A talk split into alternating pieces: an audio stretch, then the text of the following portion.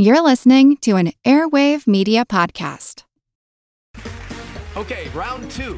Name something that's not boring. A laundry? Ooh, a book club. Computer solitaire, huh? Ah, oh, sorry, we were looking for Chumba Casino. That's right. ChumbaCasino.com has over 100 casino style games. Join today and play for free for your chance to redeem some serious prizes. ChumbaCasino.com. No purchase necessary. Full prohibited by law. 18 plus terms and conditions apply. See website for details. Hi, I'm Neil. And I'm Ken. And we are from the Triviality Podcast, a pub trivia style game show where a lack of seriousness meets a little bit of knowledge. Join us each week for an hour long game of general knowledge trivia featuring special guests from around the world. Plus, tons of extra themed episodes. If you want to improve your trivia game, or you just want to scream at us in your car when we get easy questions wrong, then we're the show for you. Find Triviality on all your favorite podcast apps. But you know that because you're already listening to a podcast. Welcome to the Useless Information Podcast. I am Steve Silverman. On December 22nd of 1895, Wilhelm Röntgen took the world's first medical x-ray, in which one could clearly see the bones of his wife Bertha's hand and her wedding ring. Upon viewing the picture, she commented, quote, I have seen my death. While x rays are commonplace in the world today, the vast majority of our population would probably be hard pressed to explain exactly how they work.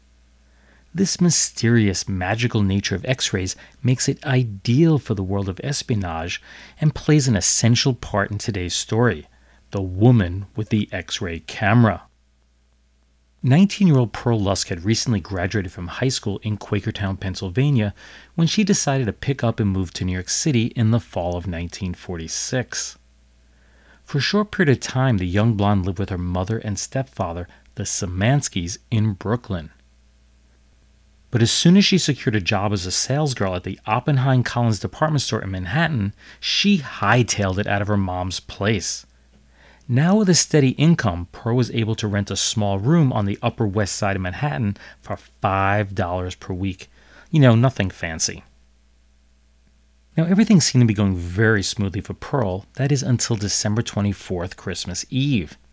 As with all seasonal jobs, the Christmas rush was now over and Pearl found herself unemployed. So making ends meet was going to be really tough, and with her newly found freedom, the last thing she wanted to do was go back and live with mom. Now, a few weeks prior to losing her job, she had met a personal, really good looking man while riding the subway. He introduced himself as Alan LaRue and asked her to accompany him for a drink, but she politely declined the invitation. Fast forward to December 26th, that's two days after losing her job, and can you guess who she runs into on the subway? Yes, the one and only Alan LaRue. And this time she agreed to have that drink with him at a restaurant on 14th Street. At one point during the date, the conversation turned to what each other does for a living. Pearl, as you'd expect, really didn't have much to say, you know, other than to tell her sob story about how she had just been laid off. LaRue, on the other hand, was dutifully employed as an adjuster for an insurance company. He explained that he was currently investigating a case of stolen jewels and that the main suspect was a 28 year old woman named Olga Trapani. She lived at 1434 57th Street in Brooklyn. Knowing that she was in much need of a job, LaRue asked Pearl if she wanted to come work for him as his assistant. Her job would be to trail Ms. Trapani and, you know, and collect evidence for his company's case against her. Pearl, who just happened to be a big fan of detective stories, enthusiastically accepted his offer. Pearl Lusk, unemployed sales clerk, was now Pearl Lusk, private investigator. So LaRue took Pearl to the suspect's place of work. That was the Croydon Hat Company at 43 West 39th Street in Manhattan to point out the suspect to her and for the next few days, Pearl trailed Miss Trapani's nearly every move to and from work. Then, on Monday, December 30th, LaRue handed Pearl a package that he said had a camera hidden inside. But this wasn't any ordinary camera, it was a special model that took X ray pictures. All Pearl had to do was follow Miss Trapani and snap the picture. So that evening, Pearl picked up Miss Trapani's trail as she left work. They both boarded the subway at the Times Square BMT station, and she sat near her until they exited the train at the 55th Street elevated station in Brooklyn. As soon as the two women stepped on the station platform, Pearl pointed the box at the suspect and pulled the loop trip wire that extended out the bottom of the box. And then all she did was board the train back to Times Square and hand the camera to LaRue, you know, so he could develop the film. The next morning, that's the morning of New Year's Eve, Pearl met LaRue at 8 a.m. at the Automat near Union Square. He informed her that the picture, quote, didn't take. But there was no worry. He gave her another X ray camera, one that was supposedly more powerful than the first. It was concealed in red and green holiday wrapping paper, and this camera was both larger and heavier. A similar tripwire extended from the bottom of the box to trigger the shutter. Now, just before she left to carry out her day's assignment, LaRue added that she should, quote, remember to aim it low at her waist. He added, quote, that's probably where she's carrying the jewels, pinned inside her dress at her waist. Once again, Pearl followed the suspect until they arrived at the Times Square station. As soon as they both exited the subway car, Pearl kneeled down on the platform, carefully pointed the box at her waist, and BOOM! Ms. Trapani fell to the ground and started screaming. Transit officer Joseph Bonicelli ran up to see what was happening, and Pearl said, quote, I just took this woman's picture and somebody shot her. It wasn't until another officer ripped open her package to reveal that her x ray camera was really a sawed off shotgun that was encased in two wooden cream cheese boxes that Pearl realized that she was the one who had done the shooting. Patrolman William Walsh asked Miss Trapani, Why did this woman shoot you? To which she responded, You fool, she didn't shoot me, my husband did. The victim told another person, quote, I'm gonna die. Well, he got me this time. Now, if he wants me, he can. I'm crippled. What happened to the police? He must have been too smart for them. Someone applied a tourniquet to stop the bleeding in Miss Trapani's leg, and both women were rushed to Roosevelt Hospital for treatment. And it was there, at the hospital, that all the pieces of this bizarre puzzle came together. That's because 28 year old Olga Trapani had been Olga Trapani Rocco until her marriage of one and a half years to Alphonse Rocco had been annulled two months prior. Her husband had become insanely jealous, and she had been living in fear of him ever since. The police then showed a picture of Mr. Rocco to Pearl, and she confirmed that he was, in fact, the same man. You know, Alan LaRue, the guy who had hired her for that supposed investigative job. And strangest of all, the police had already been on the hunt for him for weeks. You see, a few months earlier, that's back in October, the former Mrs. Rocco had run into her ex husband while on the train commuting to work. Olga mentioned that she wasn't feeling so well, so Rocco did the gentlemanly thing. He offered to drive her back home. So they exited the train, you know, crossed over to the other side of the track, and picked up the train back to the station where they had both originally boarded. Now, her decision to get off that train and into his car would prove to be one of the biggest mistakes of her life. That's because Rocco pulled a knife out. He held it to Olga's throat and threatened her life if she didn't cooperate. They drove to Poughkeepsie, which lies north of Manhattan, probably by about, you know, about 2 hours by car. Upon arriving upstate, Rocco rented a tourist cabin for the two of them. Somehow, after 5 days of being held captive, Olga convinced her husband that they need to go back to Brooklyn so she can get more clothing.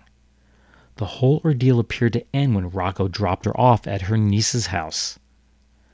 Now, as bad as kidnapping may sound, it was not the reason that the police were looking for Rocco. That's because a few weeks later, that's on November 1st, things just got worse for Olga. Quote, I was helping my mother set the dinner table and the window was open, and all of a sudden I felt a very sharp sting in my right leg, and when I bent down to touch it, it was bleeding. She had been shot in almost the same exact spot that that pseudo x ray camera would get her a short time later. The police were then contacted and Olga told them everything. The NYPD was now on the lookout for their prime suspect in the shooting, Al Rocco. Then, after spending 10 days in the hospital, Olga returned to work and she spotted Rocco peering out from behind one of the pillars that supported the elevated train on Utrecht Avenue. On December 9th, she received a phone call while at work. Olga, in her statement to the police, said, quote, He said he was watching me. He knew everything. He knew when I went to work and that he did not aim right the first time, but that when he would aim again, he would kill me. Those threatening phone calls continued on an almost daily basis. On several occasions, she ran into Rocco while on her commute. In fact, things got so bad that the police agreed to provide officers to escort her back and forth to her job each day. But the detectives didn't show up on the morning of December 31st, so Olga's sister escorted her to the train.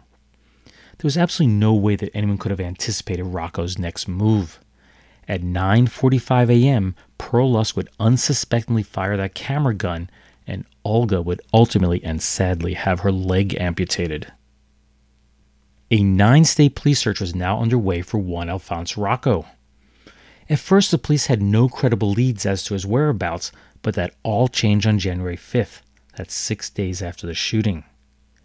Rocco, a small time hoodlum with a criminal record for stealing cars, had gone to the home of one Dominic Rizzo, claiming that he had a lead on some scarce automobile parts. Now, the Rizzo family had known him as Alan Lamonte, so they had no reason to be suspicious of Rocco in any way. The following day, Mr. Rizzo, his nephew, and this guy that they knew as Alan Lamonte, they drove to the Catskills to get the supposed parts. After stopping in Cairo, New York to grab a bite to eat, Rocco just drove off in Mr. Rizzo's car, you know, leaving these two guys stranded in what probably seemed like the middle of nowhere to them. Think about it, these are city guys. When Rizzo called home to explain to his wife what had just transpired, she went through a traveling bag that Rocco had left behind in their home she found that it contained 22 caliber cartridges and documents that positively identified him as the man that the police had been searching for.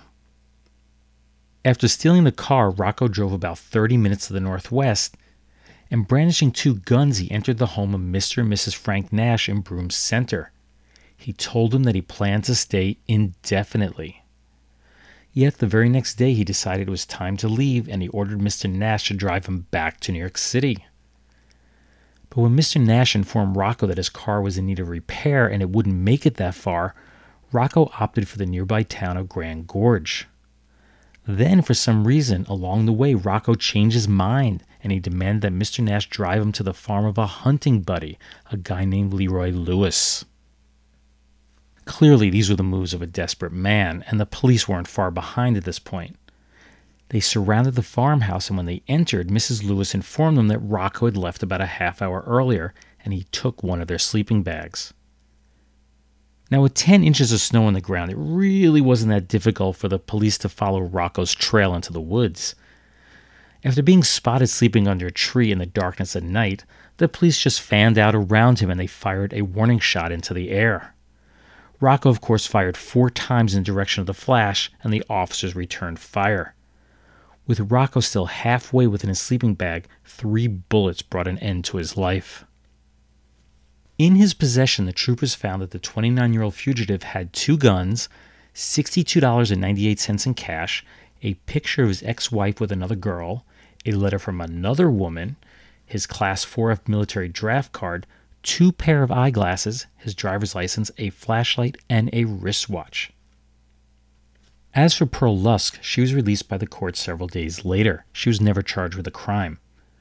Olga Trapani remained in the hospital for about two months. She ultimately sued the city of New York for $200,000. That would be about 2 million today.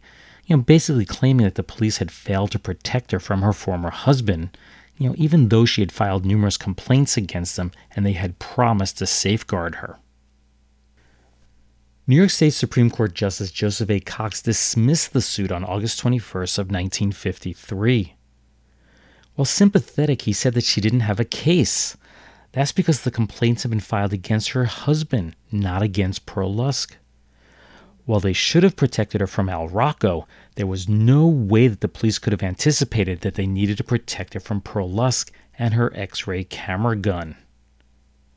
Amazingly, Pearl and Olga became casual friends afterwards, occasionally seeing each other from time to time. Useless, useful, I'll leave that for you to decide. When you need mealtime inspiration, it's worth shopping Kroger, where you'll find over 30,000 mouthwatering choices that excite your inner foodie. And no matter what tasty choice you make, you'll enjoy our everyday low prices, plus extra ways to save, like digital coupons worth over $600 each week. You can also save up to $1 off per gallon at the pump with fuel points. More savings and more inspiring flavors make shopping Kroger worth it every time. Kroger, fresh for everyone. Fuel restrictions apply. This labor pirating situation is a very serious one for all of us because of the way it cuts down on war production. And now, with Winstead murdered, your district attorney's job becomes doubly difficult.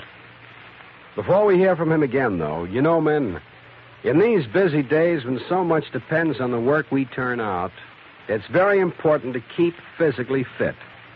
That's why we get as much outdoor exercise as we can. It's so good for our general health. But it can be mighty bad for your hair, for the hot sun bakes it and makes it look dry. And the shower bath or swim afterward drenches your hair, making it look lifeless and stringy. Yes, that's true. But there's an easy, speedy way to help overcome the damaging effects of sun and water. A 60 second workout with Vitalis. V I T A L I S. Vitalis. This brisk massage with Vitalis loosens your scalp, stimulates the circulation, routs unsightly, embarrassing loose dandruff, and helps to prevent excessive falling hair. The pure vegetable oils of Vitalis come to the rescue of your oil depleted scalp. So when you comb your hair, it lies smartly and smoothly in place and looks well groomed. That's why thousands of men in all walks of life use Vitalis and the 60 second workout, in spite of summer sun and soaking water. This famous Vitalis workout helps you to keep your hair for the days to come and keeps your hair good looking every day. That commercial for Vitalis is from the August 19th, 1942 broadcast of Mr. District Attorney. That particular episode was titled Labor Pirates. The series ran on radio from 1939 to 1952 and was supposedly inspired by Thomas E. Dewey's successful crackdown on organized crime in the 1930s. That included the conviction of Lucky Luciano. This made him a national celebrity in his day, and it ultimately got him elected as governor of New York State. At least according to the famous November 3, 1948 Chicago Daily Tribune headline, Dewey defeats Truman, he was elected President of the United States. But as we all know, Truman really won. Anyway, as for the sponsor of the show, Vitalis, it was just one of hundreds of hair tonics sold in the early 1900s, but this was one of the few to grow into a national brand. What's interesting about Vitalis and tonics in general is what is not explicitly stated in the commercial. With lines like helps prevent excessive falling hair and helps you keep your hair for days to come, they're implying that the use of these tonics helped prevent baldness, which of course they can't. By the 1970s, wet, slick back hair had fallen out of favor, and the market for these hair tonics vaporized. The Vitalis name is still used today for shampoo, conditioners, and the like, but finding the tonic formulation is difficult because it's no longer marketed in the US, although you can purchase it online. In other news, on September 22nd of 1931, a 35-year-old painter in Chippendale, Australia, whose name was Charles Edmund Neal, slipped off of a ladder that he was working on and he fell 30 feet, that's about 9 meters, to the pavement below. A radio message was broadcast requesting that his wife report to the Royal Prince Alfred Hospital because her husband was dying. So Mrs. Winifred Neal did just that. Although she was unable to see his face, she was able to identify her husband and he soon slipped away. But shortly after that, another woman named Mrs. Dorothy Neal also identified the dead man as her husband, and in this case, he really was. It was an honest mistake. That's because both wives had the same exact last name and were married to unemployed painters. And get this, both of them were living at Hammond's Hotel where the accident took place. And on top of that, both wives were living in Mosman with different women named Mrs. Brown. Another amazing coincidence was told in the news on May 23rd of 1932. Well, on a flight from Russia back in November of 1920, a man named Alexis Davidoff gave his trench coat to someone in need. What happened to the coat after that is unknown, but imagine his surprise when he saw that same coat being worn by actress Miriam Hopkins 11 years later while Davidoff was serving as a technical director on the movie set for The World, the Flesh, The Devil. Apparently, the wardrobe department at Paramount Studios had been purchasing garments from Russian refugees for the past decade, and his coat just happened to be among the several hundred that they had obtained. And our last story for today was reported in the national press on February 11th of 1959. It seems that way back in 1918, Mrs. Margaret Todd Beveridge, who was 16 at the time, needed a sweater for the troops serving in World War I. She turned it over to the Red Cross for shipment overseas, and that was the last she had ever heard of it. At least that was until 1954, when the sweater ended up in the hands of an Amman Jordan tailor named Tanas Badra. He had obtained it through a Protestant missionary. Mr. Badra noticed the tag that Mrs. Beveridge had sewn into the sweater, which included her name and her New Rochelle, New York address. So he decided to write to her and told her of his dream to come to the United States.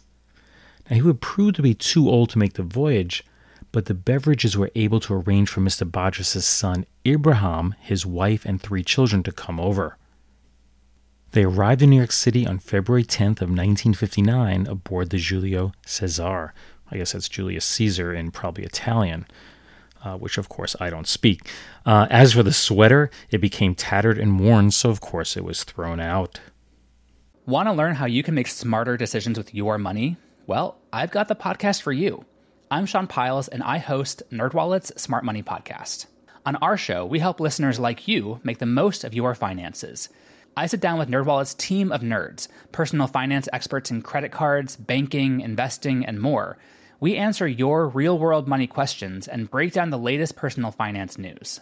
The nerds will give you the clarity you need by cutting through the clutter and misinformation in today's world of personal finance. We don't promote get rich quick schemes or hype unrealistic side hustles. Instead, we offer practical knowledge that you can apply in your everyday life. You'll learn about strategies to help you build your wealth, invest wisely, shop for financial products, and plan for major life events. And you'll walk away with the confidence you need to ensure that your money is always working as hard as you are. So turn to the nerds to answer your real world money questions and get insights that can help you make the smartest financial decisions for your life. Listen to NerdWallet's Smart Money Podcast wherever you get your podcasts. Well, that's a wrap for this episode of the Useless Information Podcast. You can find additional true stories just like the one that you just heard on my website, which is uselessinformation.org. That's uselessinformation.org, and in the two books that are written by me, Steve Silverman. They are Einstein's Refrigerator and Lindbergh's Artificial Heart. Be sure to subscribe to the podcast so you can receive automatic updates when a new episode is released. You can do it for free through iTunes or just about any other podcast software.